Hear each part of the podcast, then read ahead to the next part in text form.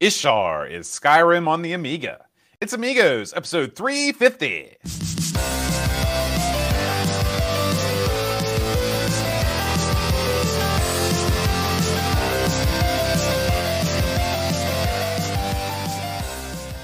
Hi, everybody. Welcome to the Amigos. I'm John. And I'm Aaron. And today, Aaron, we're going to be talking about Ishar. Mm. Yeah, Aaron. you know when you when you think of it, you know these games where you roam about the wilderness. You know, the, the, you got your woods, you got your towns, your fields. Did you ever roam about as a child? Oh, I did. I roam. I did quite a bit of roaming actually. Uh, I, uh, you know, in in the olden days, uh, I my our parents just let us roam free, free all over the countryside. That's what I did once that door opened and mom said be back for dinner or lunch or whatever, it was go time. And so I was unrestricted movement all over the neighborhood. We'd go into the woods. I've walked up many times, walked over to the rest area, which is probably not good for a child because I was in my teen year when we did that. Walk to the neighboring park, uh, walk everywhere and look, eh, play in the creek, uh, explore where the creek goes. Uh, we did all that stuff and it was great. I had a lot of fun back in those days. Yeah, yeah, I did the same thing. I was, uh, I was. They call those free range children these days. Yeah, and uh, and uh, and I was definitely a free range child. I would walk. You know, I grew up nearby Hurricane Town Elementary, and there's a there's the trailer park. If you continue to walk up the the hill behind the school, there's a trailer park on your left, and then you can go down over the hill and come up right behind the Baptist church. You know what I'm talking about? Oh yes, absolutely. Yeah, yeah. So I'd walk down that way. I'd walk to Dairy Mart. Uh, and uh, of course, that was the, that was the big trip, walking to Dairy Mart. I used to walk the tracks in high school, walk yeah. home from um, high school on the tracks. I've done that um, a few times, but that was across that was across the road, Teays Valley Road, which was not the best, most fun road to cross on foot. Yeah, and so we didn't yeah. get over there too much. But I've I've walked the tracks, geez, all the way through Hurricane. Uh, in the Teays Valley and down into Culloden many times. Yeah, that was mm-hmm. you know it's as a parent today, I can say without hesitation that the thought of my child doing this scares the hell out of me. and so he's on a tight leash. But luckily, at least I don't, and I can't speak for all kids, but I think most kids they're self leashed because they've got a device like one of these, and it's always brr, brr, brr, or a, or a switch or whatever. Mm-hmm. They seldom look up, and I'm begging this kid, look at this natural splendor, look at the wonderment, look at the beauty of it all. He, I mean, it takes anything to get him to look up from this thing. Well, here's what you do: you take away his device. Yeah. You throw him. You physically throw him outside, slam the door, and lock it. Get out. Be back for dinner. Yeah, but the, the, problem is, you know, you ever have one of those like a pet that's like always been in your house? Then mm-hmm. suddenly you throw them out in the yard, they don't do too good, and it'd be the same yeah. thing with the kid just kind of wandering around. Uh, you know, I don't like I don't like his chances, man. But you know, as well, he gets older, you, can, you know, Maybe you can ease him into it by turning him on to Ishar, Aaron. well, be like Luke. This is the real world, buddy. Listen, if Ishar, it here. If Ishar uh, movement was like in real life, I would have never grown up. I'd never be home. well, before we dive deep into Ishar, Aaron, it's been a busy week in the world of Amiga news. Shall we check it out? Let's see what we got here, Boaster. Amiga news. Yeah. All right, Aaron, we're kicking things off with our good buddy, Amiga Bill. Amiga Bill has just released a new video all about Commodore's acquisition of Amiga and all of those neato custom chips inside the Amiga with the men themselves, Dave Haynie and Andy Finkel. Wow. Yeah. I haven't this, seen uh, this, this yet. This took place uh, just a couple weeks ago over at VCF East, and uh, they they gathered the luminaries. They they uh, and they and if you look at the uh, if you look at the chapters of this video, they go through each individual chip. You know, the Agnus, the the Daphne, the Portia, the DMA, all of the stuff that that went into the Amiga. They talk about all of it. So I mean, you're not going to find a better video when it comes to the original sources talking about what mattered to them and what makes these things special than these three guys, wouldn't you say? Uh, okay. Yeah, you got that right. This is, man, I don't know how this one skipped past me this week, but what a, you know, this looks like a great event. And uh, VCF East, you know, I wish as I was watching this unfold, I kept thinking to myself, "Man, I wish we'd gone to this thing." It's a it's a hefty trip for us to get to this because it's it's ended up towards Jersey or something like that.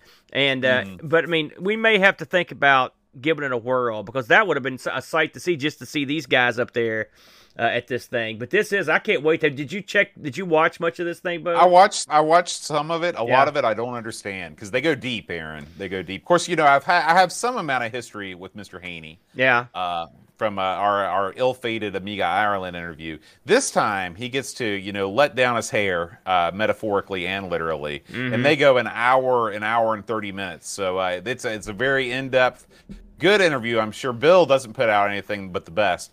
So uh, everybody that's listening to this should definitely check it out. And if you're not subscribed to the Guru Meditation YouTube channel, give them the old sub. Those boys always do the uh, do the good stuff, and of course they were probably King Dong's bell of the ball up at that thing. So yeah, that looks Oh, great. yeah. I'll definitely check that out.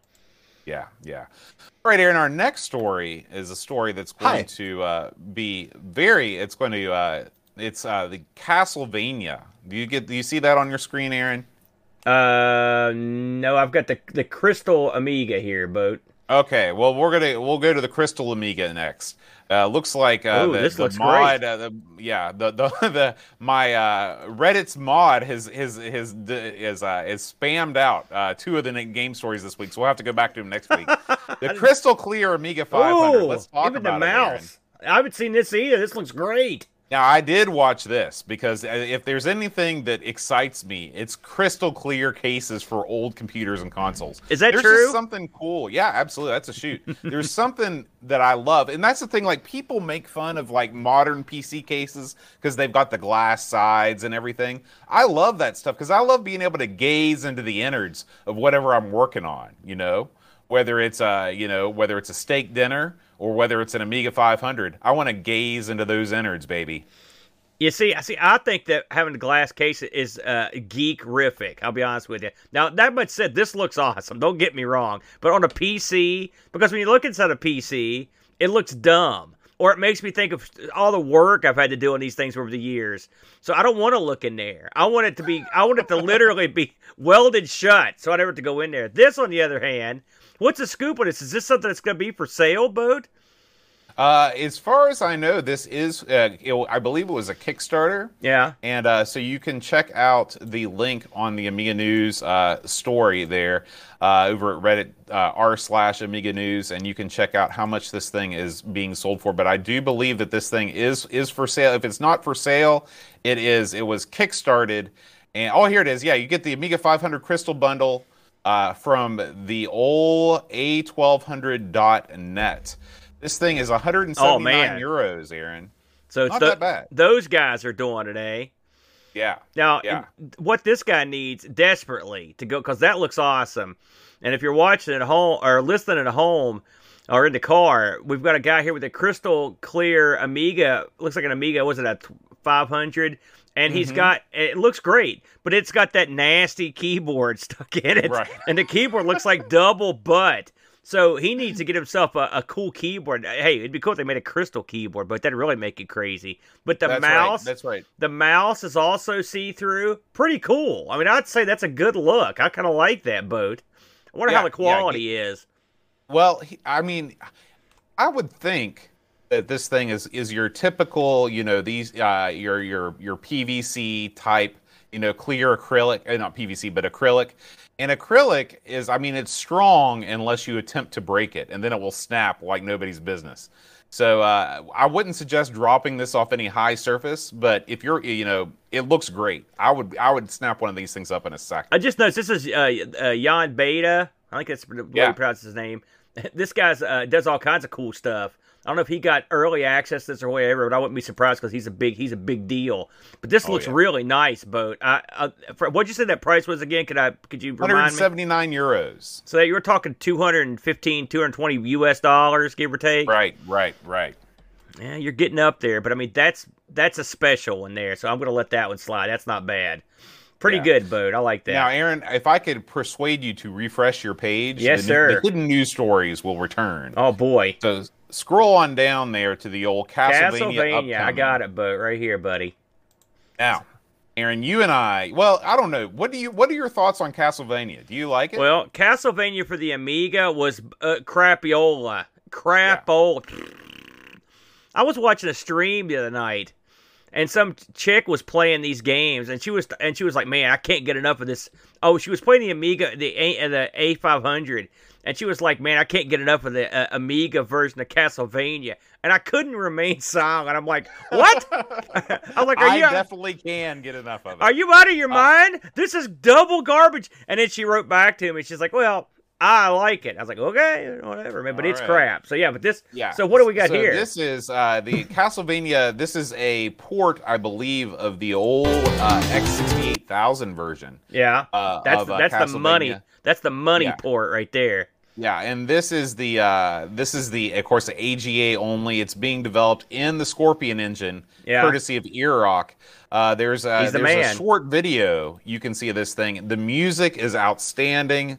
The the the uh, the, the the animation looks great. This is Castlevania as it should have been for sure. Yeah, that looks just from watching that short video there and looking at these stills, this looks great. Now, I'm not gonna lie, Castlevania is not like my favorite game, you know. But Right. that much said, a lot of people like it, and if you're gonna if you're gonna do it, do it right. You know what I mean? And this looks like mm. they went in there and took care of business.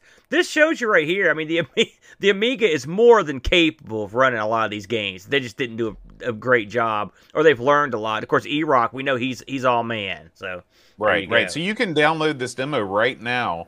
The whole level one is in there, Oh. right up to the boss, right up to the boss. So uh, this thing is coming along, and maybe around this time next year, we might be uh, taking a look at this as a uh, a new game on Amigos. You never Do- know, man. Do we know if this does this run on a stock uh, AGA machine, Boat? this runs on a base A1200. Oh, sweet. See that? Okay, Yeah. I'm uh, totally fine with that. I'm, I'm on board. Yeah. Yeah, I yeah. love it. So, uh, big news from Earok. So, Aaron, Yeah. uh, we move on down the line here. And speaking of uh, of gaming, the Game Jam, Aaron, is about ready to launch. You know, it seems like we just wrapped up our Game Jam from 2021, and the next Game Jam for 2022 is launching May 31st.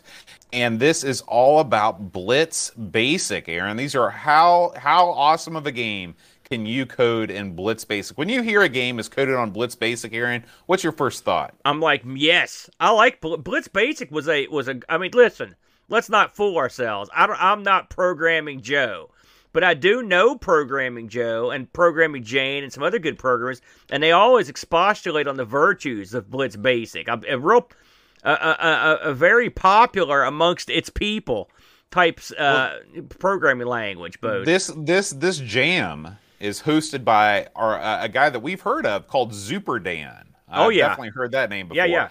And uh, and he's he's basically I think he has he has put up the prizes. Uh, the prizes include an A500 Mini, uh, gift some gift cards of 175 U.S. dollars. Whoa. Uh, in a deluxe mini monster retro gaming joystick kit, Aaron. So he's he's you know Aaron, we should sponsor one of these game jams at some point. I think that would be super cool to have an Amigos game jam. What do you think? yeah, because it's self-serving. We need more That's games. That's So- right. so make more good and games. we pick the one. So you got to pick. You got to make games that we like. We got to say, uh, you know, if So now you're throwing in- Lionheart remake game jam. Listen, you can't improve that game. Try again. Try like Altered Beast would be what I would put up. Let's see if we can do something with that. So, uh, in the words of Zuperdan, uh, the idea behind this jam is to grow the community and increase knowledge and awareness around the Amiga and use of Blitz Basic to create games. This means that all submitted games must include the source code so that beginner developers will have examples to study and learn from. So, this is not just send in your game, but this is like send in your game in the code so all of us can make better games. I love that, man. It's a good idea. Listen, these guys know what they're doing, Bo. We don't have to worry about that. I like it, man. I, I think it's cool, and I, I, I, you know, the last one did great. So, I'm, I hope this one does just as well. Yeah, yeah. Now, this next news story, Aaron, hits very close to home in the Amigos community Oh, because this is an application by our own, the one, the only Level Lord, Aaron. Oh yes, Uh, a new version of his application, Level Pointers, has been released. What is Level Pointers? It is a modern high res set of pointer presets for Amiga 3.2. Uh, and uh, these are loosely based on some existing pointers for Linux uh, that are licensed under a Creative Commons agreement. So if you are uh, scrolling through your modern Amiga workbench and you find that at a high resolution, uh, your your pointer is just too small, and I'm I'm not going to lie to you, and I'm getting to an age where that's starting to happen more and more. Oh my! Download, yeah, download yourself some of these high res pointers. They are free and available on Aminet from our own Level Lord. And Aaron, uh, I don't know if you heard about this, but Level Lord's going to be joining us at Boat Fest this year. Listen, I, I saw, I believe Level Lord was the fellow that mentioned that B and B that's Yeah, right across the street yeah. from my house, and I think he booked it, if I'm not mistaken. Yeah, he did. He booked it. I he's drove me and me and the and the family drove up to the B and B last night. It's right, it's like literally I could probably hit it from with a rock from here if I threw it hard enough.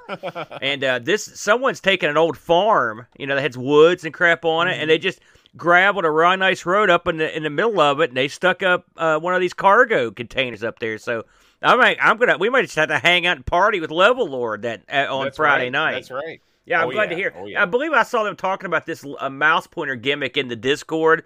So like, it's nice to see that somebody's working on this stuff. And I, I felt like I sort of was on the ground floor. You know, I didn't know what he was talking about, so that was cool. Story of my life. All right, Aaron. Our our next story is uh, an, a, a mention, an Amiga mention, an Amiga article, uh, uh, rather, uh, in the Guardian, one of the largest, uh, you know, uh, online and uh, I guess they still make a paper version of it, uh, newspapers in the UK. And this is an article called "It Was the Poor Man's Studio." Yeah, I oh, didn't like that name. computers reprogrammed modern music. You, you took you took exception with the name. Well, for one thing, a poor man didn't have enough money to buy an Amiga, even if it was a good deal. And number two, True. they acted like the Amiga's musical capabilities were like dumb guy. I was like, wait a minute, have you have you heard music? I mean, what are we doing here? People made good music with the C64. That was a cheap alternative. The Amiga was way more expensive. So I don't know. Did you read? This I would article? I would go I would go so far as to call the ST the poor man's uh the poor man's studio. Of course, it starts off ST with a. Yeah, I agree with you on that. Well, massively cheaper than the Amiga and much more widely used than the Amiga for music. Yeah, So and it starts off with a big, massive super cuss right at the very right, first right. word. That's how they do it in the UK. And the Guardian that gets you right there with the Come on, Guardian. K- Kids want to read these articles. What's going on here? I'm, I, I Yeah, can't so believe I'm standing up for the kids. If you want to read all about the uh, the garage and jungle and underground rave scene created with the Amiga, it's pretty much everything that I hate about life. You can check out this article. You hate. Oh, t- listen, I love this. I like the music that the. Amiga You creates. You know, and I like the music the Atari ST creates too, and the and the C64. They did. They all did good work. Now, of course, they. But you're right. You were dead on about the ST. Here's a computer with musical chops, the built-in MIDI, and it's way. That was way cheaper than the Amiga at launch. You know, so yeah, they that whoever wrote this either didn't know what he was talking about or just ignored that. I guess I don't know. Well, what, Weird. what you do is you say, well, who, wh- which which computer has the bigger street cred these days? The Amiga, a thousand percent. So if you put Amiga in a headline on the Guardian, you get some goose from West Virginia talking about it on their podcast. And I believe they also Mission accomplished. they also mislabeled an Amiga 1000 as an Amiga Right. 500. I believe it was an added bu- Which dumb guy bonus. Yeah. myself. yeah. So there you go. All right, Aaron. Now it's time to thank and appreciate our sponsor, Retro Rewind. Oh, yes. RetroRewind.ca. They have a new product out this week, and I think if you're listening to this podcast, you're going to be excited about it. This is the A630 accelerator for the Amiga 600. Aaron. Oh Okay? yes. I'm going to read the stats down with this bad boy. All right. The A630, this is the Rev 2. It comes with an 030 clocked at 50 megahertz. It's got 64 meg of RAM, and it is fully compatible with the Amiga 600's PCMCIA slot and works with any compact flash or SD card solution. Nice. This bad boy features integrated active cooling to make sure your Amiga 600 runs nice and cool. And you couple this thing with a uh, compact flash or SD card to IDE adapter, and that's it. You've got the perfect WHDLoad machine. I mean, this thing will do it all unless it all means AGA, which you don't need because it sucks. So uh, here's the, you know, I've Ignore got- that. I've got this Amiga 600 sitting here, Aaron.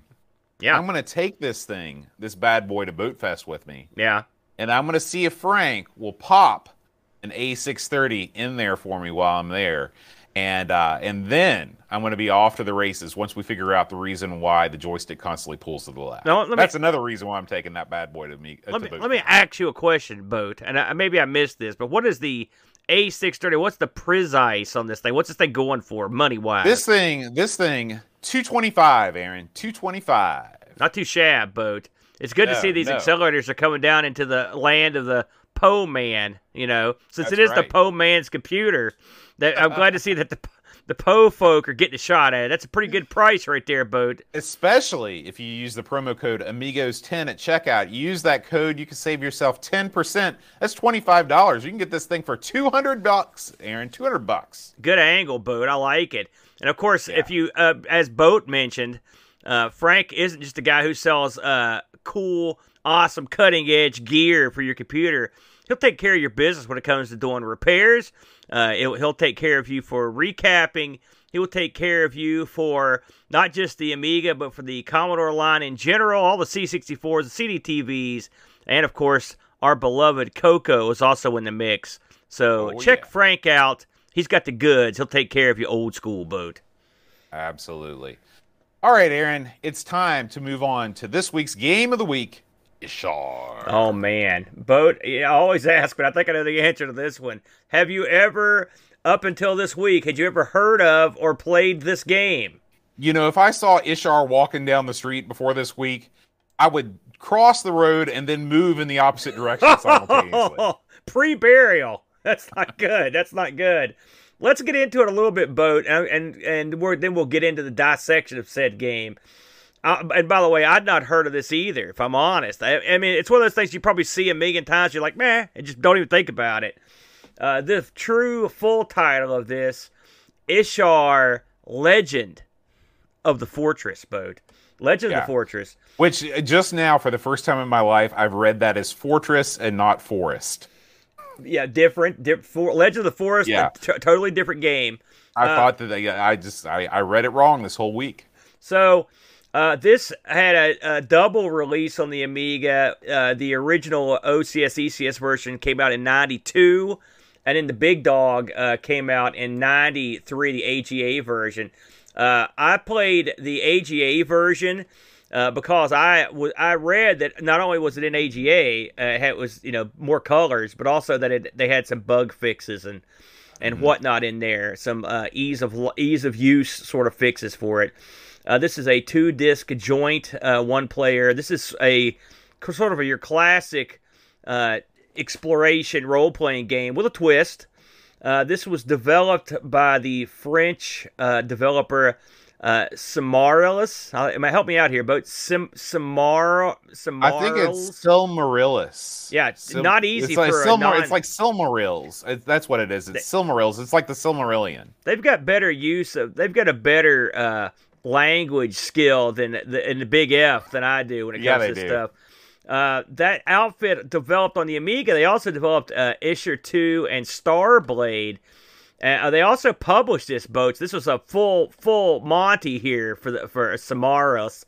Uh, I can't say that to save my life. Uh, they did publish all the uh, Ishar games. It's funny that they didn't develop uh, the the uh, th- the third one. Uh, they also published uh, a few other titles here, actually quite a few. Just a few that I looked at, and, and I'd never heard any of these. Mad Show, Manhattan Dealers. We got to try that one sometime, Bo. Yeah. That sounds pretty good. Metal Mutant, Robinson's Requiem, and a game called Targhan. Uh, the coder on this, I'm wondering about these, and I tried to look into this, but I didn't see much. The coder on this was a guy named Andre uh, Roquette. Uh, and the and the other code, one of the other coders was Los Marie Roquette. So I'm assuming maybe that they're either married or brother Los sister, Marie Roquette. or that's a I mean, is is that Los Marie is a lady's name, Bo? Right? Am I right here? It's hard to tell in France. Yeah, and I and I don't want to uh, disparage uh, this person, but I would I, I would go on the record here and I would assume that they're at least related. All right. Okay. Uh, the uh, but anyway, this guy was uh, th- this Andre and Louis Marie over the coders on this. Uh, they worked on the second one. A few other games that I mentioned. They also worked. I will say they worked on Transarctica, so that's one we actually covered a while back. Mhm. Uh, the another coder was Michael Pinot.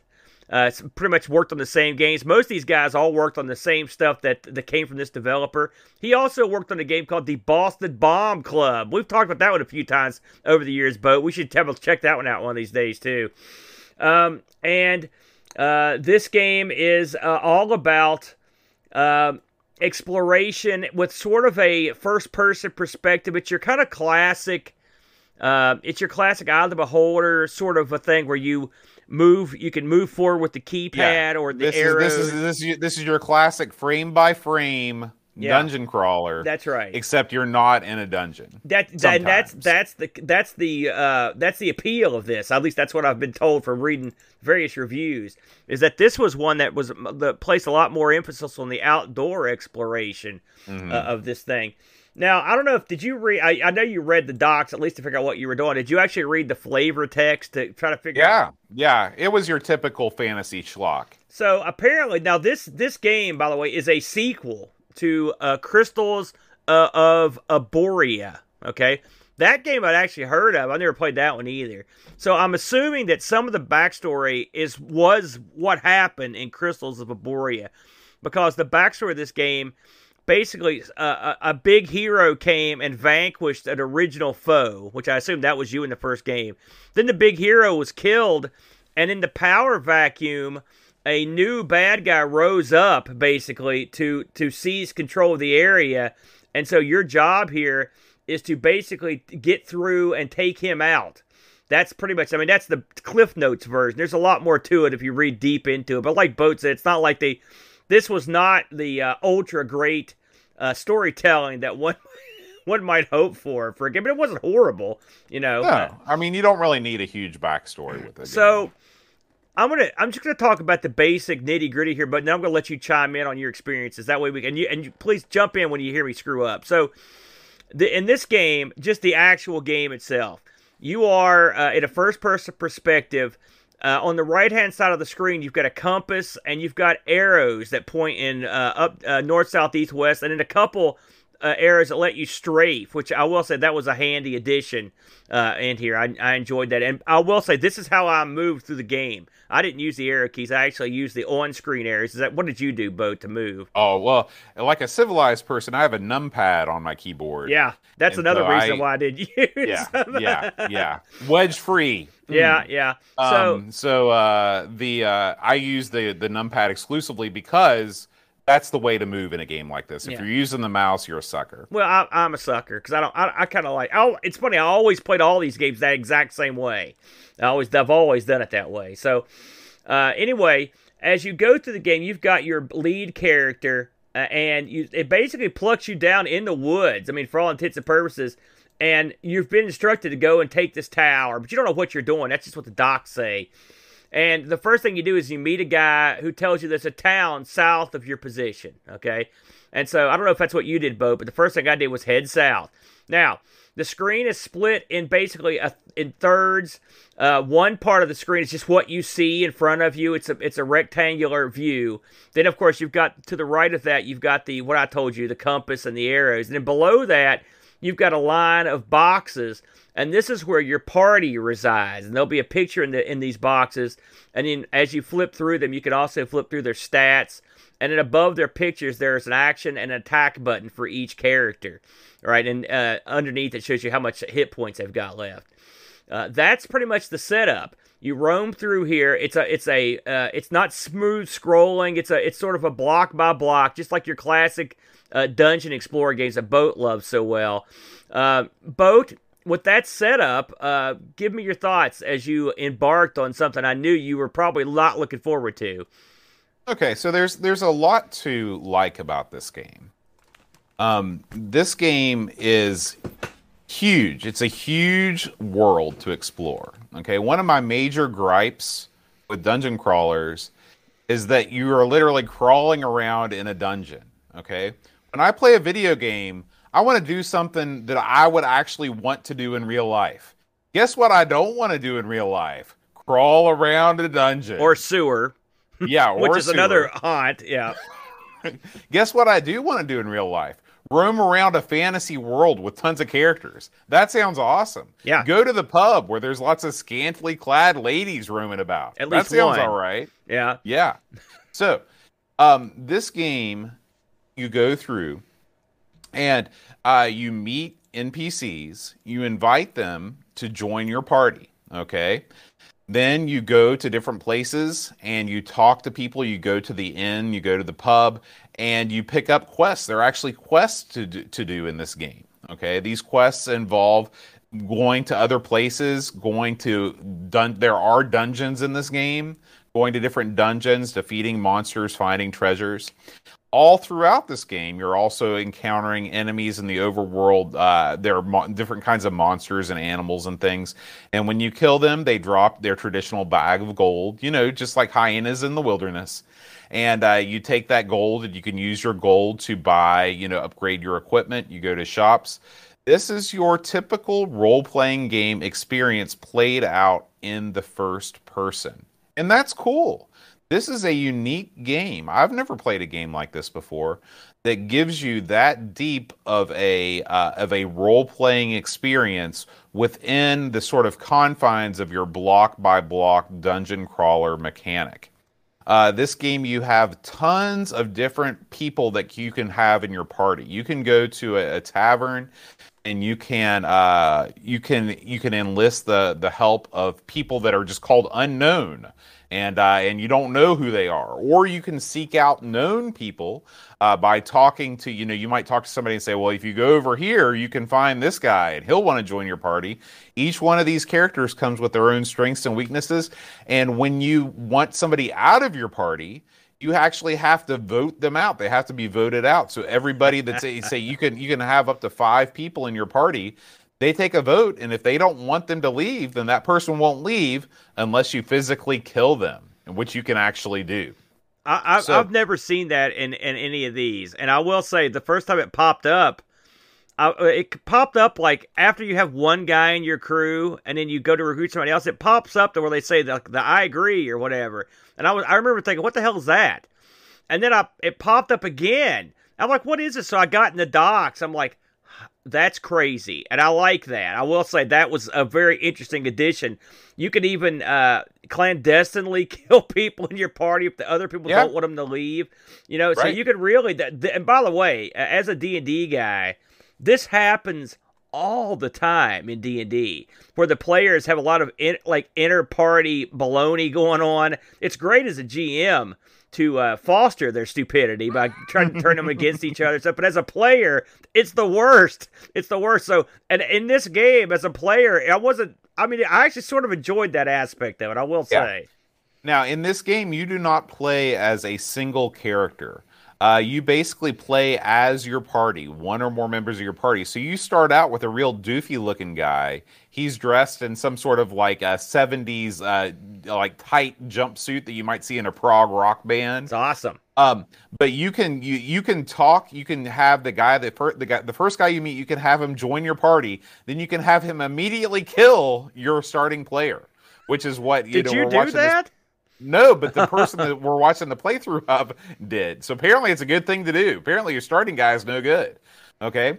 Now, when you uh, when you see these characters, okay, each one of the characters in the game is a fully drawn like headshot of the player. Yeah. So again, another thing that I hate about dungeon crawlers is most of the time when you play these games, you are just some faceless weasel that's this roaming about, you know, killing junk in a dungeon. That's no good. I want to see who I am. You know, I want to see who I am. And this game lets you do that. And this game lets you be whoever you want to be. There's if you want of to be Sheila or. Targhan Yeah. or whoever, yeah, there's tons and tons of different characters. And like I said, they all have their own weapons and armor and all the stats, all the role playing stuff. The back end stuff is all here in this game. Okay. So I've told you about what essentially is a game like Skyrim for the Amiga. I mean, on the surface of it, this game sounds awesome. I never thought of it that Ow. way. However, Uh oh. However, this game has serious flaws. Serious flaws. The first flaw is that there is no mapping system in this game. Okay? there is no auto map. There is no way that you can kind of zoom out and see where you are relative to anything else.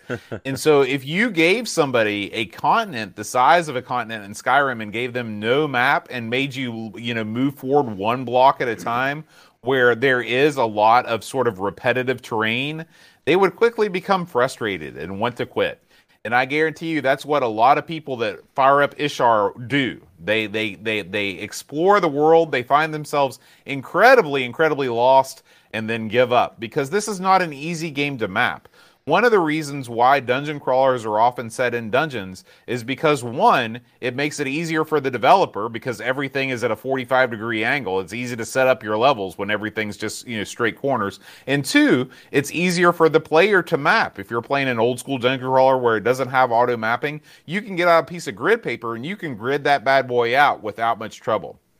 This game is not that way this game actively discourages your ability to map because you are constantly running into things as you kind of maneuver around. Like you'll run into trees. Or nothing bush. is set. Yeah, yeah, or a bush. Nothing is set at square angles, and it's just really hard to know where you are all the time. Now, now wait, wait, a minute, but before you keep going there, this tell me if there's ever been in a game in your whole life that included a when you as soon as you start the game you have a map and it's the most worthless map it just literally right. it's a map of the world, and it's got right. like an X. It's like you are here. It doesn't follow right. where you go. It doesn't tell you any. There's nothing marked on it. It's just There's the most worthless there. map. And by the way, when you're looking at the map, feel free to get attacked and killed, which I'm sure you're coming to that in a minute. so this game does happen in real time. Oh, okay, oh, it sure it's does. Not, it's it's not like a roguelike where like you move and then everybody else moves and the and time stops until you move again. This game, much like Skyrim, stuff is going on all the time. Okay, so you can be getting killed while, like you said, while you're looking at the map or while you're trying to manage your inventory or any number of things. Okay, so you got to be on your toes. That said, I mean, is, is it ideal? No. no. Should the action stop when you go to your inventory screen? Yes. Probably um, because you know th- th- this game the, the interface is not what you call first class. No. Uh, when when you attack, you have two buttons above your character. You have a button for action and a button for attack. Yeah. And you've got to click on that attack button. And uh, and if you've got multiple characters attacking, now Which this may weird. be something. this may be something that I don't understand. But in the when I'm watching the playthrough, like everybody the guy was able to attack with multiple i don't know if there's hidden keystrokes that allow you to attack with multiple people or what. I was not able to figure that out. But um but apparently it's possible. So um it, but the way i would do it is i'd click on attack above the first guy then click on attack with the second guy and go back and forth. It was very inefficient and i died a lot. Plus okay? here's the worst part. I mean listen everything you said dead on God forbid that you hit action instead of attack. Oh yeah, panic. Because, That's a perennial favorite of mine. Because you're boned. The action, yep. you're like, you're trying desperately to turn off the action window, and in the meantime, the, whatever's attacking is beating the crap out of you. This game hates you. It hates you for even attempting to play it, and now you have to be punished. It punishes yeah. you with the map. It punishes you with the guys you fight. It punishes you with the landscape.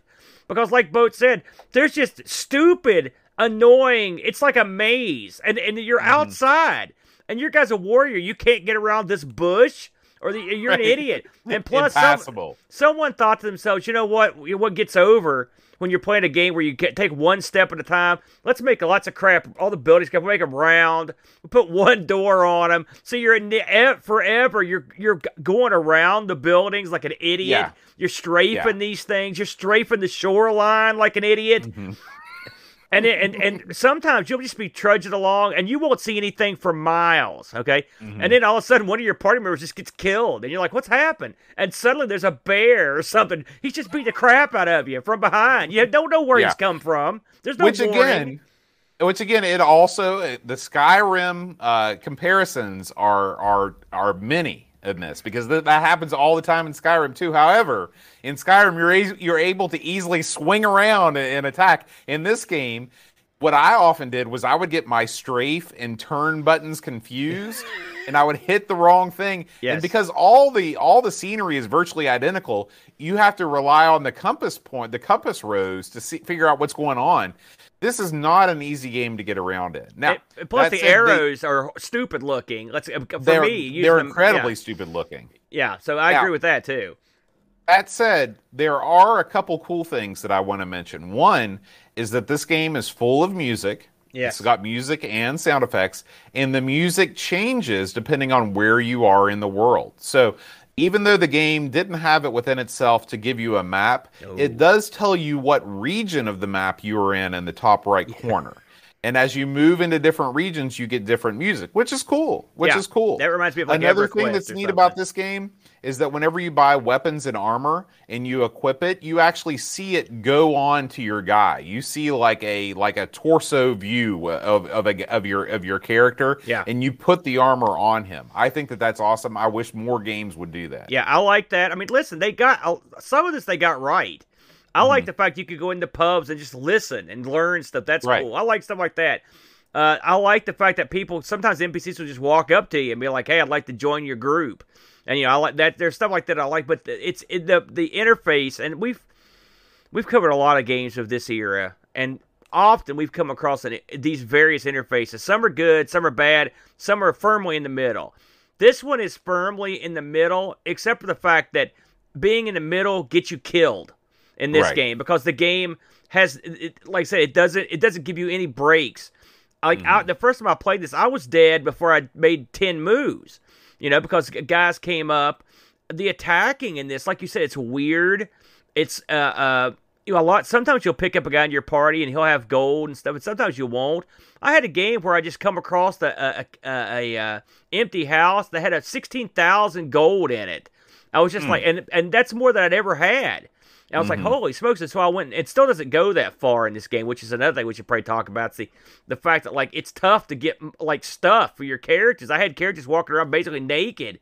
With Yeah, like, well, uh, what what happens, and th- this is something that I discovered by doing some reading online, is that the, the the only way that you can beat this game is to recruit everybody to your party, take their gold, and then kill them, and then recruit no- more people. Because once you've recruited somebody to your their party, you have access to their entire inventory. So what you do is you just strip them naked, you take all their gold, then you kill them, then you dismiss them from your party. And see, that's horrible. That really takes you out of it Yeah. uh, when you when you when you have to go that route. And I had a sneaking suspicion from watching some other people play that that was a common technique, which I Mm-hmm. don't. I just don't like that. I mean, that's if I when I play these role playing games, quote unquote, I want to sort of pretend I'm kind of in a role playing game. Yeah, You know, yeah. I don't want to go out and kill a bunch of goose. Uh, what did you think? You know, we didn't get we got into combat vaguely, but I mean, something else I want to get into was like trying to cast in combat. It- uh, it's nigh impossible to do that. You just everything happening in real time gives you no chance to do anything. It's it's infuriating, and and and the attacks sometimes can be really bad. Depending, and sometimes stuff attacks in mass. You know, Right, and it's it right. makes it it's tough And- to diff, to deal with. there's a lot of things like this is one of these games where you get scrolls but then you have to get the scroll of reading to be Yeah. able to understand the scrolls you've got you got to mix potions but there's only one place that you can find an empty file in the whole game what's the deal with that that's no good that's no good I don't think I ever found know, one. yeah, yeah. And so there are a lot of things that like I just feel like they make the game unnecessarily difficult. And you don't have to make a game like you don't have to be that frustrating to the player. Like when you when you role play, you want to be able to jump in and say, "Yeah, I'm a fighter. I want to start the game with some sort of a cool weapon so I can kill some guys." Okay. If you play the game as a mage, you don't want to spend the first half of the game wandering around with no offensive capabilities just to find the magic file so you can start mixing up some potions. Yeah. You know, Yeah, like you got to you got to give people more to start with. Yeah, and it- uh, It's funny when you look at the box for this. I was reading the back of the box because they usually have some good stuff on there. So get this boat, you'll love this. So it says, uh, it says more than a hundred thousand views with footstep by footstep updates of the landscape, exceptional 3D graphics. That's not the part. The part that gets me is this part here. flexible and user friendly gameplay, accessible for beginners, challenging for experts. Well, they got half that right. Yeah. It, it is brutal. And here, First of all, your user interface that that's that's just a fallacy. It cannot be good for beginners and challenging for experts. you know, let me ask you another question, Boat. So let's say you make it to a town, okay? How many times did you go into the same shop over and over again? How many times could you not find the shop you just been to? Right, right. Because these towns is- have like t- uh, 10 buildings that are all identical in every They've way. got tons of buildings. Why could you not put a sign on the building that's the shop I or don't the know. inn? I don't know. You know. Um, and it's not as if you have to me. design tons of assets because there's tons of towns in this game. Yeah. Um, and you just put the same shop sign on the outside. You know, at least the the amount of time you spend just wandering around in this little this these little villages, just trying to find the door. Yeah, You or know? you need you need help healing. You're looking Right. for weapons. This reminded me an awful lot when I used to play EverQuest in, in the early days. When I would be too, I, my level wouldn't be high enough for me to for me to actually be with the places that I stumbled into, but I was there anyway, and so everything was deadly. And then I didn't know where I was going, and so I would just lumber around like an idiot, you know. And that's sort of the feeling I got in this. I just felt like every I was scared of everything because you could mm-hmm. die, and once you lose a like a character in this, depending on what part, how far into the game you are, like you can be insta boned. Uh, And if you lose, I mean, and you could get you could Well, get a you party if you lose quick. a character, if you lose a character that's carrying all of your gold, Yeah. you might as well just reset. Yeah. And that takes us to the unforgivable sin of this game. Yeah, I know where you're going. this is here. a game where if you want to save, you've got to pony up, and not just a couple bucks, a lot of bucks. You got to spend a thousand gold to save your game in this game. Yeah, which is that's out. That's insane. That is Yeah. absolutely insane. I knew about this. I'd read enough about this, and so. I, and by the way, every it's five just to feed your party. It's five hundred gold. I mean, what kind of monetary system are these people using? Like a Mm-hmm. Right. shield was like fifteen hundred gold. Apparently, this world has been stricken with inflation. Boat. You know, we need to knock the, the we need to knock the rates down or up a peg. It's timely as today's headlines, Yeah. Aaron. But the the I'd heard about this because I started playing this on the MiSTer, and I was like, you know, and I got killed a lot, and I was like, listen, I can see where this game is going to go. Uh, We're going to have to go to Save State Land, and so. Yeah. Cloanto's Amiga Forever package was was tapped for this one, so I, I saved early and often because I was scared to do anything. The sad thing is, underneath all this is something that's not run of the mill. I will say. Mm-hmm. I like the fact that the the back of the box says there are hundreds of monsters. I believe there are probably a goodly amount uh, Yeah. of monsters. Because I saw, Well, I watched I watched most of this playthrough. Yeah. Um, and I saw different monsters in every section of the game, a wide variety of boss monsters. Uh, you do go into sewers and dungeons and things like that, and they are, I mean, they are what you think they are. yeah, Um, but I got into everything one. is everything is very well drawn. The graphics in this game are stunning. I mean, they're very. Yeah, they're I, I really like the art in this game. yeah, it's not bad. Uh, uh, of course, there's absolutely uh, the, the, the the monsters might have a little bit of animation, but that's about all you're going to get. yeah, Um, the end of this game, Aaron, we have to talk about the ending. which I don't, I don't know the ending. The ending of the game is you you you go through you go into this you go to Ishar, which is the the, the final area where all the bad guys are hanging out, and you defeat a series of mages. And when you defeat the last mage, there's a shot of you holding a sword, and there's a bunch of pillars around you, and it rotates. Okay, Yeah, and that's the end of the game. The game it just rotates, and I think the pillars eventually stop. There's no the end. There's no congratulations. There's no credits. There's no nothing. That's it.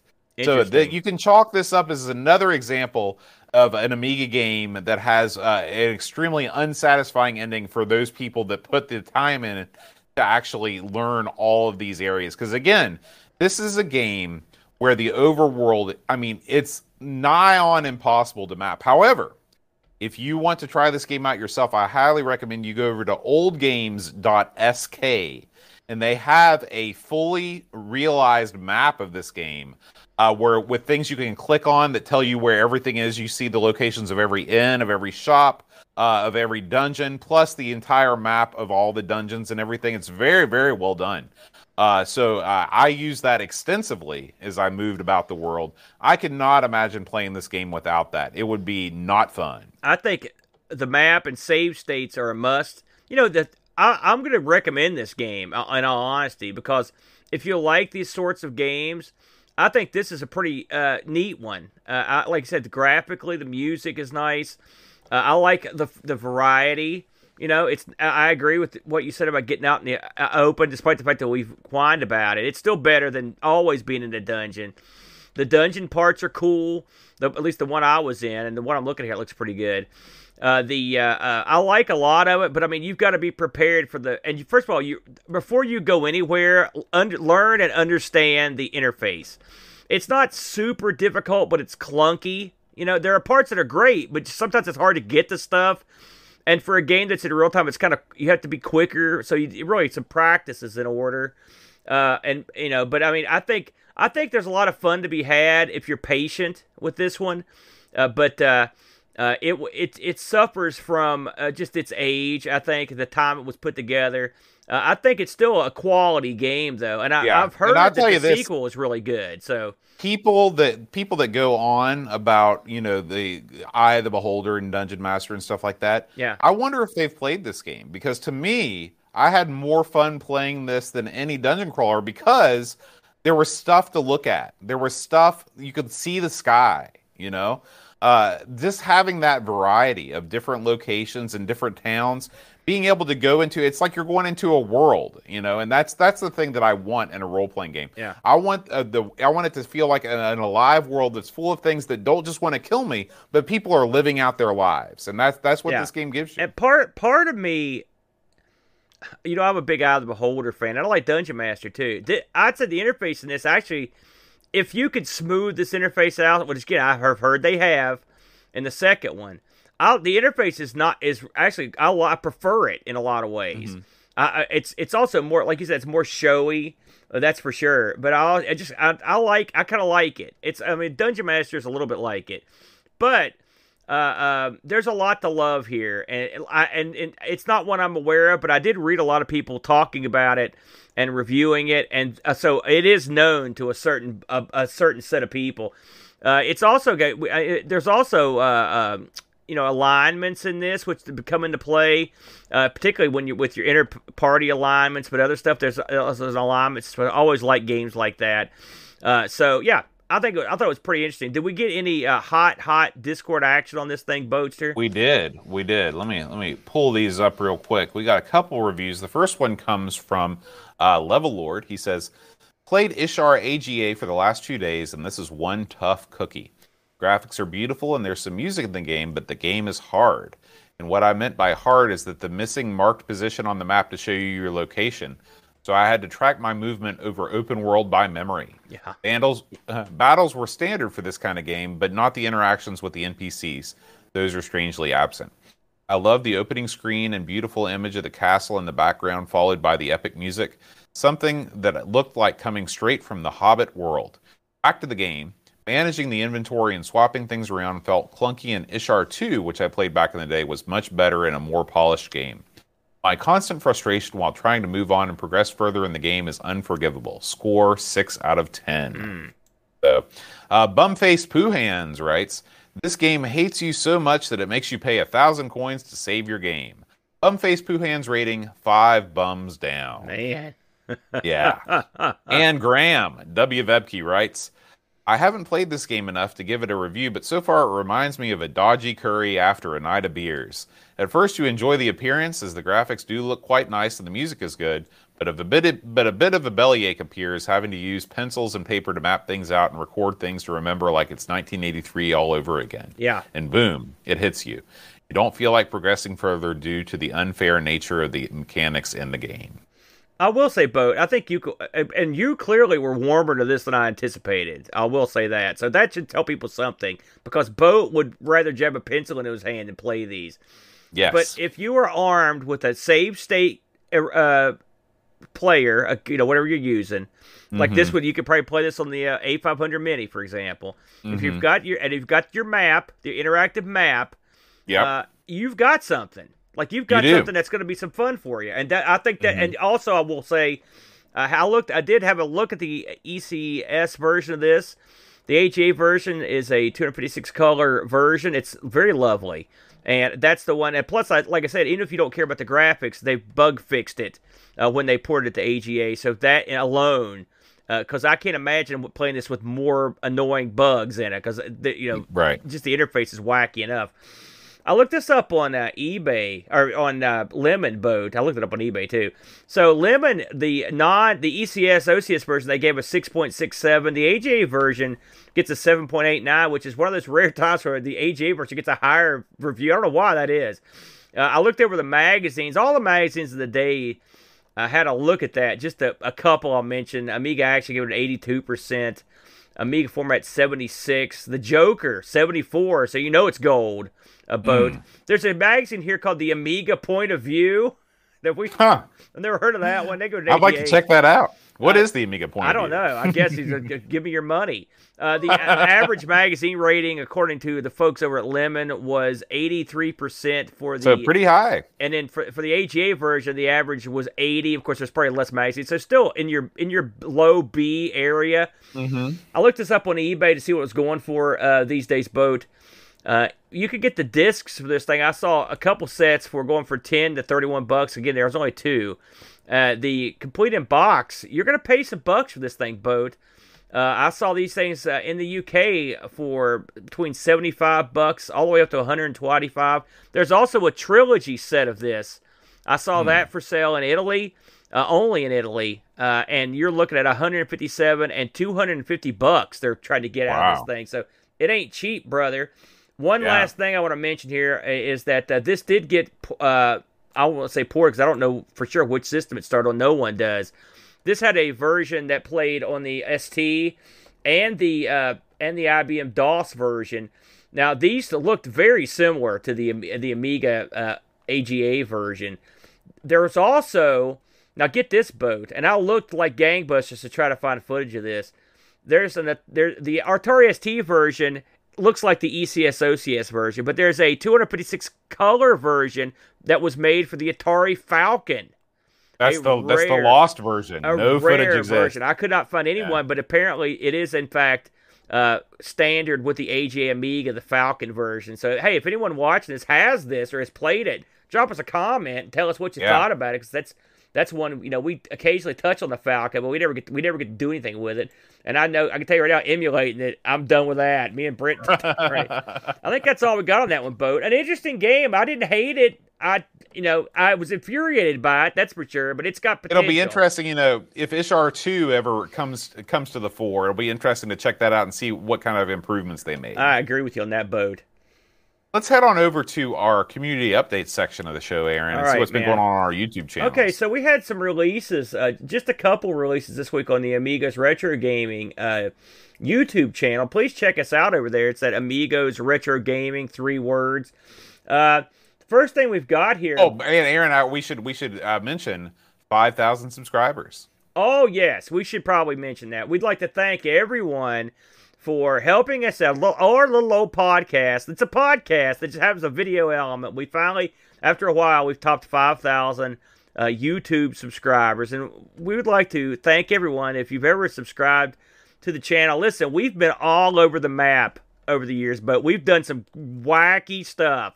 We've had various states of quality over the years, uh, but a lot of people hung with us, and it, it is a uh, um, an achievement to hit 5K. I feel like a, a, a, a very proud pappy boat to have hit Yeah. that many, and we'd like to thank everyone that uh, supported us and that uh, subscribes. And if you haven't subscribed, come on in, brother.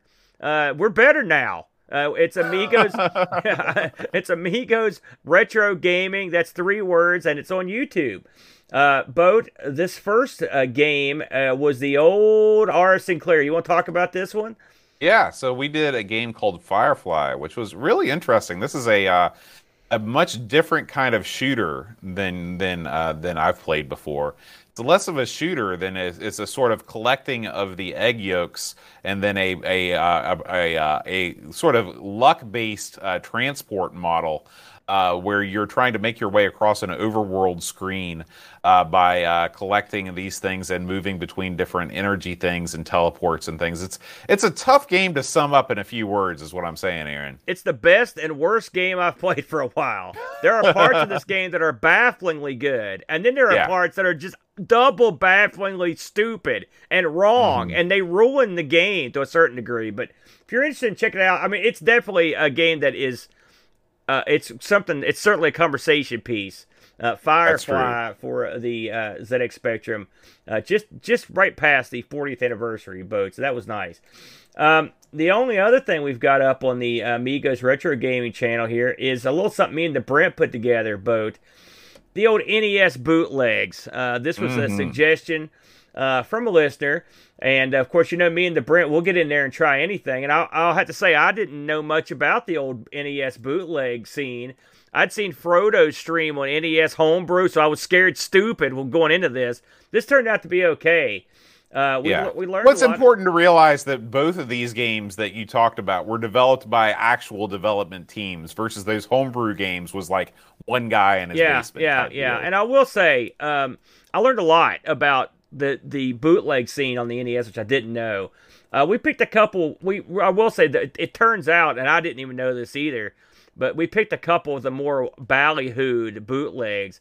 I took a look at the uh, NES version of Super Mario World for the Super Nintendo, Quite uh, impressive. Uh, it was. Did you actually try this one out, Bud? I can't remember. If you... uh, this was, you know, it's weird. I have a, I have the EverDrive, and yeah. I have what's called the Smoke Monster Pack, which has a billion Mario hacks, but not this one. So really? I don't know. It's probably I probably got it, and I didn't know how to find you it. You could actually, if you if you Google Super Mario World NES, uh, you could actually play this in a browser. You can That's play both both these in a browser, and it worked great. Mm-hmm. Uh, and so, but this was quite a, a, a an incredible feat uh, by the Hummer team. So we looked at that one, and we also looked at Brent's this, I guess, Brent's game has sort of a cult following. It's called Cart Fighter.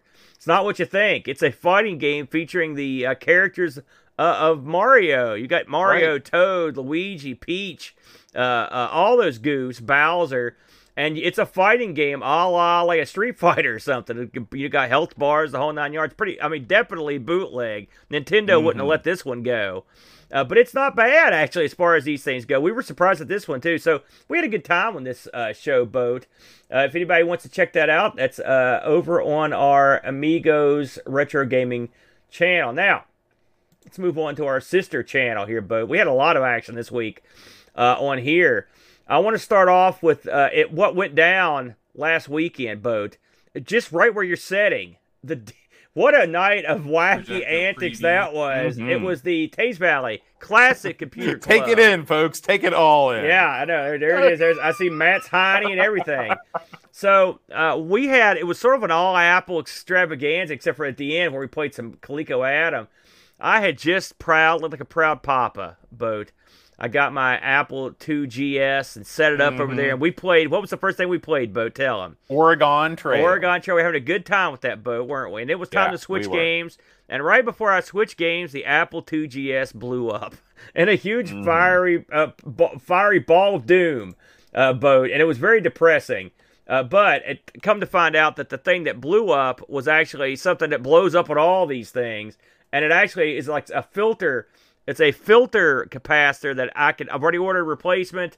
In fact, if you're watching at home, this is the exact moment when it goes up. I remember because I've seen this about a million times. It's funny because in, in the little window you can see our stagecoach sinking into the water. That was apropos. but uh, so I'm gonna take care of that. The main event of the show. Also, you can watch John Marshall put together a Macintosh Performance. Yeah, you want to explain why he's doing that boat? Because I took it apart and I and, why, and what was happening while you were taking it apart? Um, I was drunk out of my mind. That's the that's what I was waiting for right there. And so, uh, um, John Marshall saved everybody's bacon there and put put that back together. Uh, the main event of the show was the one, really the world premiere almost. I mean, it's been I've only seen one other video about it, which is the FujiNet for the Coleco Adam uh, boat. Now, uh, me and Brent had a long, which I'll get into this in a minute. Me and Brent had a long, uh, uh, drawn out uh, conversation about this. But this thing was a double awesome, wasn't it, Boat? This thing is the man. Yeah. This thing is awesome. You know, I'm a huge fan of the FujiNet on the old Atari 8-bit. And uh, the the Adam version does not disappoint. You know, with a couple clicks, you get online, you connect it to the Wi-Fi network, and then boom, you're in. You're downloading everything. Yeah, everything. we were. We, I mean, the, the, the Coleco Adam had Wi-Fi capabilities, which astounded me, and the ability to grab the something. It was just, it was a total win. The FujiNet. Mm-hmm. So it started off uh, horribly, and it got a lot better uh, as the as the night went on. So anyway, if you're interested in checking out the uh, Classic Computer Club. Uh, uh, we are good to go, and it's on our Amigos Stream Team channel. Uh, next on the docket, and I put this up. This was the pre-show me and the Brent did uh, for the ARG I just talked about, and this is a show where me and him have a massive fight about the FujiNet. and it was people kept telling me this was gold. Make sure you post it, so I did. So if you want to see me and Brent, and also Brent decides that he hates my joy in this. So if you want to see Brent, Brent, Brent actually try to make me less joyous, then you you will enjoy this. This is rare Brent stuff here uh, on that. Uh, hey, we know a guy, a certain guy. His name's Jack Flack. And, you know, uh, you may have heard this, but uh, just the other day it was the May 4th uh, boat. And Jack Flack's not going to let May 4th go by without some Star Wars action. May the 4th be with you. You get it? And Yeah. so, right on his show here, look at, by the way, look how good Flack's looking there. He's looking looks great. Look at his, he's got great hair. hmm I mean, he looks great. I'd love to have Flack's hair. I don't know what Flack's doing, but it's working. Keep doing it, buddy. Yeah. But uh, anyway, he debuted the new C64 Empire Strikes Back game. Uh, this, is- thing, yeah, this thing is looks amazing. yeah. This is uh, not loosely, but mostly based on the old Parker Brothers classic for the Atari uh, 2600 Empire Strikes Right. Back, where you drive the snowspeeder in and you try to take out the the the uh, Imperial Walkers. They did a Mm-hmm. bang up job on this. This this makes the Atari version look like double garbage. This has got Mm-hmm. textured backgrounds, multiple backgrounds, different sorts of enemies. It's got tons of stuff that that thing didn't have, and the games are split the stages. This was stunningly good, wasn't it? I loved it. Yeah, I, I, I caught some of this uh, at the beginning. Rob was, you know, it was tornado time because uh, Rob lives down in Tornado Alley. and He was, he was catching us up on the news. Uh, but I went back and watched the uh, the Empire Strikes Back part. I can't believe this is running on a C64. I know. I mean, it's amazing. amazing. I came in late and I had to ask him. I'm like, what are we looking at here? Uh, he also takes a look at a modern uh, Pac-Man, and then he gets into the main event of his show, which is a modern port of K.C. Munchkin to the C64. I don't know if you saw this, boat, but me and Bo No. are both big Odyssey 2 fans. Yeah, man. And we're both big K.C. Munchkin fans. A great game. And they've done a pretty faithful port. They didn't get the sound quite right, but they got most of the rest of it looking pretty good. Uh, and uh, it looks like a lot of fun. I'm anxious to try this with myself, boat. So if you want to check out uh, uh, Rob's stream, uh, please check it out. There's a lot of good stuff on there. That's uh, Sprite Castle plays The Empire Strikes Back. I, I'm assuming that this is going to be the next Sprite Castle. Uh, Flack, you could correct me if that's wrong, but I'm assuming the next podcast will also be Empire Strikes Back. Uh, last thing on the docket here, boat, uh, and this is a classic stream from not too long ago. This was my uh, this is a disaster stream where I looked at PlayStation exclusives by Psygnosis, boat, and people Really? people got a big kick out of it. Also even include the pre-show with uh, Crank Letter, this radio show. If you haven't caught my Friday night Amigo Aaron disaster streams, before each one of them, I do an old time radio show. It's like a warm up, and this is a really good one, so I left it in this time.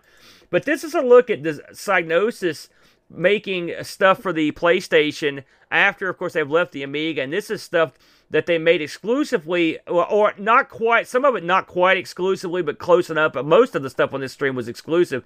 It's funny, despite the fact that Psygnosis was working hand in glove with Sony, uh, they made stuff for all the various consoles and computers of the day. And much to Sony's chagrin, until ultimately, that, I think that's part of the reason why Sony sort of basically just took over entirely. But they made a, they made some crazy stuff uh, that uh, is very Amiga like on the PlayStation.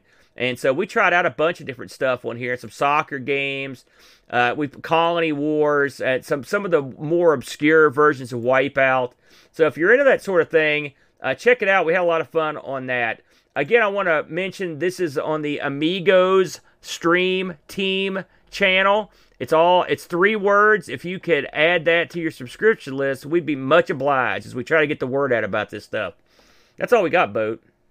All right. Well, Aaron, it's time to announce the winners of last week's Amigos uh, Patreon Song Challenge. And Oh. we had quite a few. Hold on a second, but Uh, just la- to interrupt you for a split second, Rob says that on Spraycast this week it will be Maniac Mansion, and then it'll be The Empire Oh. Strikes Back the week after. So there you go, two good ones coming up there. A couple good ones, yeah. So last week's song was "Life on Mars" by David Bowie. Oh man, that was a butchering. And, uh, Daniel Crabtree got that right. Uh, Pac Billy, Pixels at Dawn, Blip Blop, Barkbit, Mitsuyama, Pajako, 6502, and Edvin Helland. All got it correct.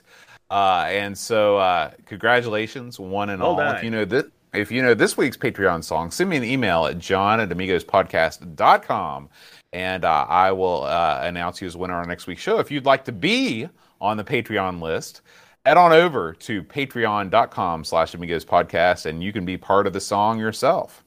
So here we go. Our type of bum face boo hands. Chris Edwards pets alarm. Albert can't breathe like what we like. Mr. Chippy the Price, Herman V. Wanderly Chesham, Mark Richardson. David Hearn, Ramo K, Ramo K, David Terrace, Jude Carlos, Matthew Mobius, The Phantom Magnus, Seth Yates. Alistair Fiend, David Z, George Rosansky, The Amiga Show, Daniel Crabtree, Super Family King, Crazy Loomis, William Vinter, Sky Heavy System Zig, Bundy, Frag Lord, Mark Byland, Olaf Hope, Alien Breeder, David Velociraptor, Calvert Boy, Lane Denson, Daniel Williams, Luke Hudson, Bomb the Bass, Frodo, Soul Incisor, Tech Mitch Young and Mr. Cola Bernard Lucas, Jerry Diddington, Zorglub Reflection, Simon Letch, Captain Crispy Killer Bites, and Kathy and Gary Heather, Freelance Kate Fox, David Pigfoot, Cameron Armstrong, and D. Jones, Lobster Minute 10 Minute, Amiga Retrocast, Bernard Quinn. RMC 10 Drew Joseph Harrison, Kyle Letter, Rob O'Hara, Matthew Lara Moore, Andy Craig, Shanzo, Barkbit, Roland Burke, Andrew Muncher the Zombie, Leif Kalan, Alan Kebab Checote, Level Low, John Marshall, Matthew Perron, mm, hit it! Ricky DeRoche, creepy dead boy. Biggest citizen, the slow north Stefan Mortensen. Edmund Helen, Christopher Hassel, Chris Foles, Lawrence Giroux, Graham Adam Battersby, O'Brien's oh, Retro and Vintage, Gary Hucker, Paul Harrington, Douglas Styles, Tess from the Crib, Josh Nan, Adam Bradley, Jonas Rulo, THT, Eric Nelson, Daniel Bingston, Brutal Barracuda, Darren Coles, Jason Warnes, Pixels at Dawn, and Kill Bjorn Barman. I can't believe that was a formally written song by somebody, but you know, listen. One thing's for sure that this after your songs are this is always the peak of our listener and viewership. And so that's why I want to make I do want to make a two quick update announcements before you move on into the uh, name calling here. Uh, because we always forget this stuff and I'm glad Frank was here to remind me. Uh, it's coming up everybody. Saturday, May 21st at 4:30. You know what it is, boat. It's a little ICC. Yeah, we should make a song about that. No, let's take a thought. Don't. Anyway, uh, this is the International Computer Club meeting. It's going to be uh, a happening. You know, we've already had a good response here. The sign up sheets up. Looks like we've already got five people set up to uh, to uh, show off their wares or talk. We've always got room for you, though, my friends out there in listenership land. And if you're interested in uh, presenting or or demonstrating or talking at the International Computer Club, please, by all means, head over to the International Computer Club uh, section of our Discord. There's a sign up sheet in there. It's a simple link. You just click on it, add your name, it'll automatically save it uh, and put the information in there. It's simple stuff, and literally nothing is almost nothing, I should say. As soon as I said nothing, someone's going to come in there and want a bikini dance. But almost nothing is off uh, uh, is off the mark here. You we'll take uh, product reviews, product demonstrations, uh, modding, console stuff, computer stuff, anything. Uh, it's all good. Programming tips. Uh, we're always down for any of that stuff. So again, I'm doing uh, I'm doing Dance of the Seven Veils myself. Oh my god, man! I, we're gonna need more veils. That's for darn That was sure. the seventh veil right there. Oh lord! Again, this is Saturday, May 21st at 4:30. Early start time for our European uh, buddies. Uh, and if you are not a member of our Discord but uh, are interested in presenting, uh, you can send me an email at argpresents at mail.com. Now, there's one other item, Boat, and you know what it is because it's named after you, in honor of you. You're brilliant, you're genius, and your singing exploits. That's a little thing we like to call Boat Fest, and it's coming up quickly, Boat. Tell everybody about Boat Fest. June 24th and 25th at the Holiday Inn Express in man. lovely Hurricane, West Virginia. You can be privy to 30 plus video game consoles, computers, a virtual pinball machine. Way more than Uh, that, yeah, tons. people from all over the United States and Canada are coming to this thing. Uh, it's just it's a time to hang out. It's a time to be with your buddies. It's time to play some good games. We're going to be recording all of the Amigos uh, stable of shows there. Plus, Jack Flack's going to be there to record Sprite Castle. We're going to have high score challenges. We're going to have giveaways. We're going to have door prizes. We're going to have karaoke. It's going to be a really, really fun time, and it can all be yours at boatfest.info. Only 25 bucks for the ticket that gets you in all weekend long, and uh, they're going fast, so snap them up now. Yeah, we're gonna have uh, Frank uh, from Retro Rewind. I guess Jason Warrens as well are gonna be down. Uh, Frank's gonna be down there taking care of business. We're be we're gonna have stuff for sale from our good buddy Neil. Uh, RMC has- has sent some stuff over. I think we're gonna have some uh, magazines there as We're well. gonna have Bo. tons of uh, every issue of Amiga Addict is going to Yes. be for sale. So if you haven't had a picking some of chance to pick up. them up, Uh, uh, we're going to have tons of uh, retro Amiga magazines from back in the day Yeah. up for sale. There's going to be a swap meet, so if you've got some stuff you want to unload, maybe uh, bring it along with you. Uh, and like I said, if you've got uh, if you've got some old computer stuff, bring it to Boatfest. We can fire it up and have a good old time. And I'll, I'll- also, I should mention that a good chunk of the Teen Speaker regulars will be there as well, Boat. Uh, so that if you're interested in hanging out and gaming with those guys, they're gonna be they're gonna be coming down there hanging and banging. Should be a good time, Boaster. Yeah, yeah. I'll tell you what else is a good time, Aaron. Watching us live every Friday night on twitch.tv. twitch.tv slash Amigos Retro Gaming. You can join the folks that have subscribed to our Twitch channel. Hey, if you've got Amazon Prime, you get one free Twitch subscription every month. And uh, if you like watching us on Twitch, why not throw it our way? It doesn't cost you anything.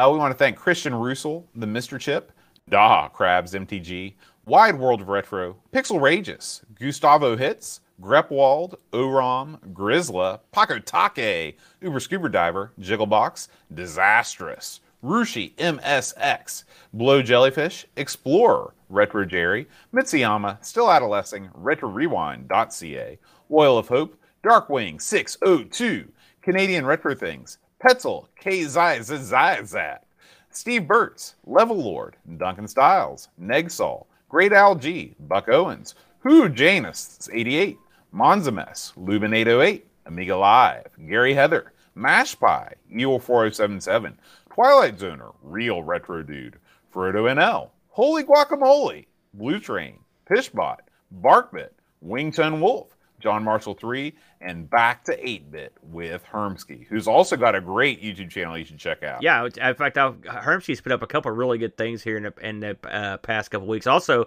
a shout out to our buddies over at Pixel Gaiden. Uh, if you haven't checked out their podcast, they're part of our podcasting family. Uh, three great guys, and they put out shows on the first and fifteenth of every, or is that right? Fifteenth and thirty first, something like that, of every month. Uh, that I was just listening to their new show uh, this time around, so please give them a shot as well. They're very entertaining.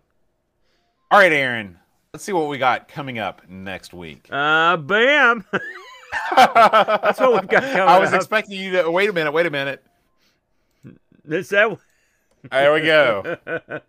Um, it's funny because I've I, it's a puzzle game, but I can't remember the name of it. Do you remember off the top Next week, Aaron, we are going to be playing Jumping Jackson, Ju- That's picked by Barkbit. Jumping Jackson. Well, I've never heard of that one either, Boat. So Yeah. hey, puzzle game, I'll take it after what we just played. This thing was a, a time sucker, that's for sure. Yeah. All right, guys. Thanks as always for listening. We will see you next week. Until then, Adios. adios.